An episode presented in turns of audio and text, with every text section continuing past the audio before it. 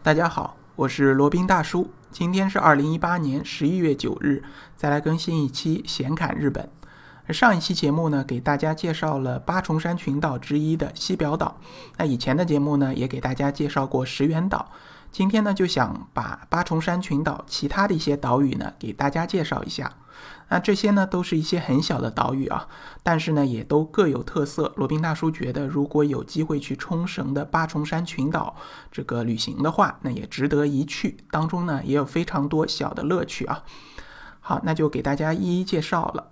其中之一呢是游步岛，它是一座与八重山群岛之一的西表岛相邻的一个岛屿啊，就是在西表岛旁。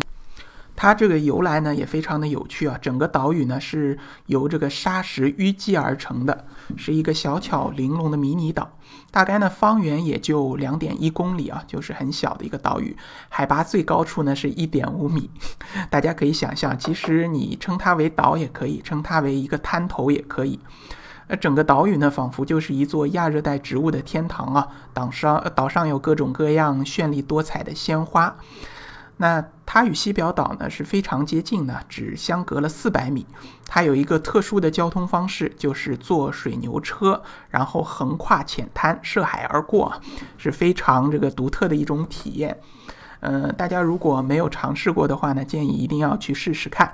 从西表岛，呃，搭乘着水牛车，仿佛就穿越了时空，成为了一个日本古代的一个这么一个行者的身份啊，非常舒服的一种感觉。那还有一个岛屿呢，叫与那国岛。这个岛呢，怎么说呢？就是还是有那么一些存在感的。它是位于日本最西部的一个岛屿。那据说呢，在大晴天的时候，站在这里的高处向海边眺望呢，能在地平线的远处看到台湾岛，所以它实际上呢是离台湾岛最近的一个冲绳离岛。岛上的自然生物与资源呢非常的丰富，呃，它也是一种这个日本日本这个特有的生物啊，就是与那国蚕的一个家园。它这个与那国蚕呢，它的体型是非常巨大的啊，也是一种比较有特色的生物。然后呢，与那国岛周边啊，有一个叫海底遗迹的地方，是一个著名的潜水圣地啊。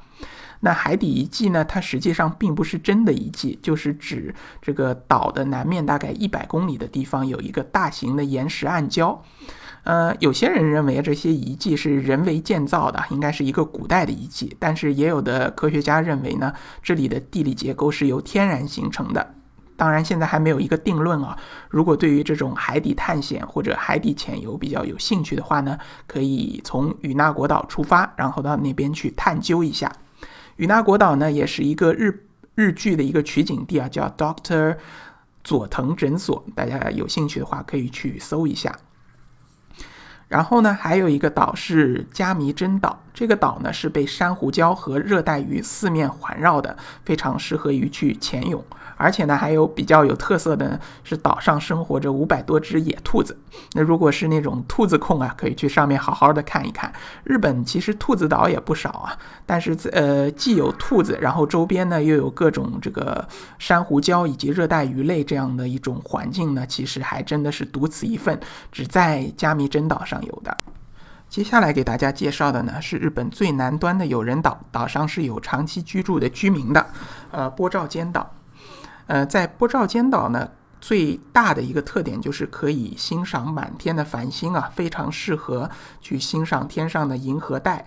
那到夜幕降临的时候，满天繁星闪烁，那几乎可以称之为一个野外的天人馆，呃，天文馆了。那这座岛屿呢，它就是以它的美丽的星空而著名的。据说呢，天上不是有八十八个星座嘛，在这个波照间岛上呢，可以看到八十四个。那有一些是位于南半球的，可能看不到，其他基本上都在这里可以看到。它在这里呢，有一个被评选为日本最美海滩的北滨海滩尼西哈马。那在这个岛上呢，有一种独特的治愈的气氛啊，就是在那里可以治愈你心中的忧愁吧，让你达到一种天人忘我的境界。OK，另外有一个这个。呃，叫称为牛之岛的岛屿啊，这个就是黑岛。为什么称为牛之岛呢？因为岛上牛的数量啊，比居住的人口多了十倍以。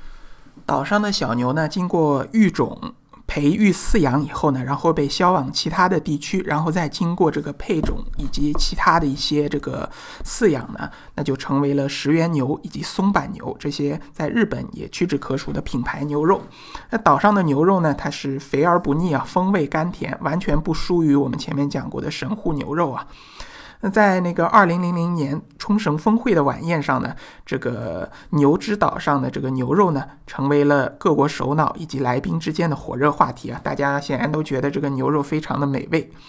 然后在每年的二月下旬呢，这个黑岛上会举办一个叫牛节，然后非常的热闹啊。呃，这个黑岛呢，它还有另外一个昵称叫星岛，为什么呢？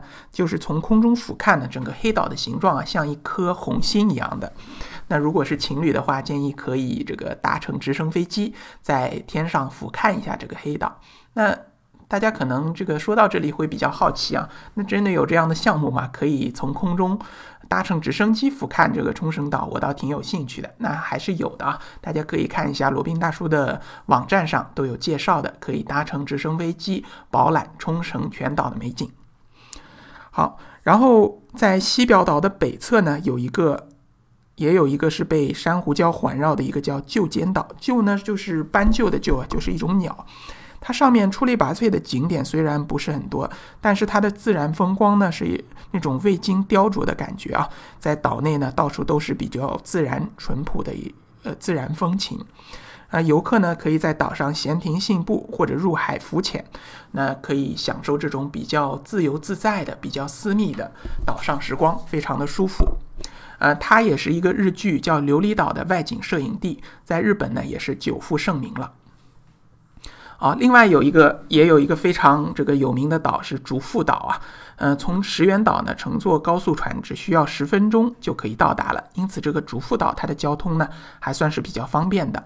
它呢是被指定为日本国家重要的一个传统建筑群的保存地区，它有这个白沙道，有这个红瓦屋顶。还有各种古朴的石墙啊，这个石墙好像还有一个，呃，这个出处还不简单啊。据说是从附近的这个石垣岛上，从海流漂漂洋过海过来，这这个石头砌起来的，那构成了一幅非常淳朴动人的冲绳的原始风景画。然后呢，呃，在竹富岛上也是有这个水牛车的啊，在竹富岛上搭着水牛车，嗯，在岛上环岛，慢慢的逛一逛，也是一种非常。舒适的体验。好了，那今天给大家把这个八重山群岛，呃，除了石垣岛以及西表岛以外，其他的一些小岛都给大家介绍全了。那如果对于冲绳其他岛屿或者日本其他地区有兴趣的小伙伴呢，欢迎来联系罗宾。罗宾的微信号呢是八二七四七九七零八二七四七九七零。罗宾可以为大家提供日本自由行深度游的一个咨询辅导服务，当然是要收费的哈。另外呢，是罗宾的一个广告时间啊，大家如果这个没有兴趣的，可以把这个播客关掉了。那如果有兴趣的，不妨听一听。罗宾大叔呢，可以为大家提供以下的收费服务，包括前面提到的日本自由行深度游的一个咨询辅导服务啊，另外呢，也包括赴美生子、附加生子的咨询服务，以及赴美生子城市签的代办服务，以及美国、加拿大十年旅游签证的代办服务。另外呢，还可以为大家提供一个南太平洋小国叫瓦努阿图共和国的移民服务，包括拿绿卡的永居服务，以及。呃，这个拿护照的入籍服务，以上所有的服务呢，都可以在罗宾大叔的个人官网三 w 点罗宾大叔的全拼点 com 上可以看到，欢迎大家前来登录。好了，那今天的这一期显侃日本呢，就先到这里，我们下期再聊。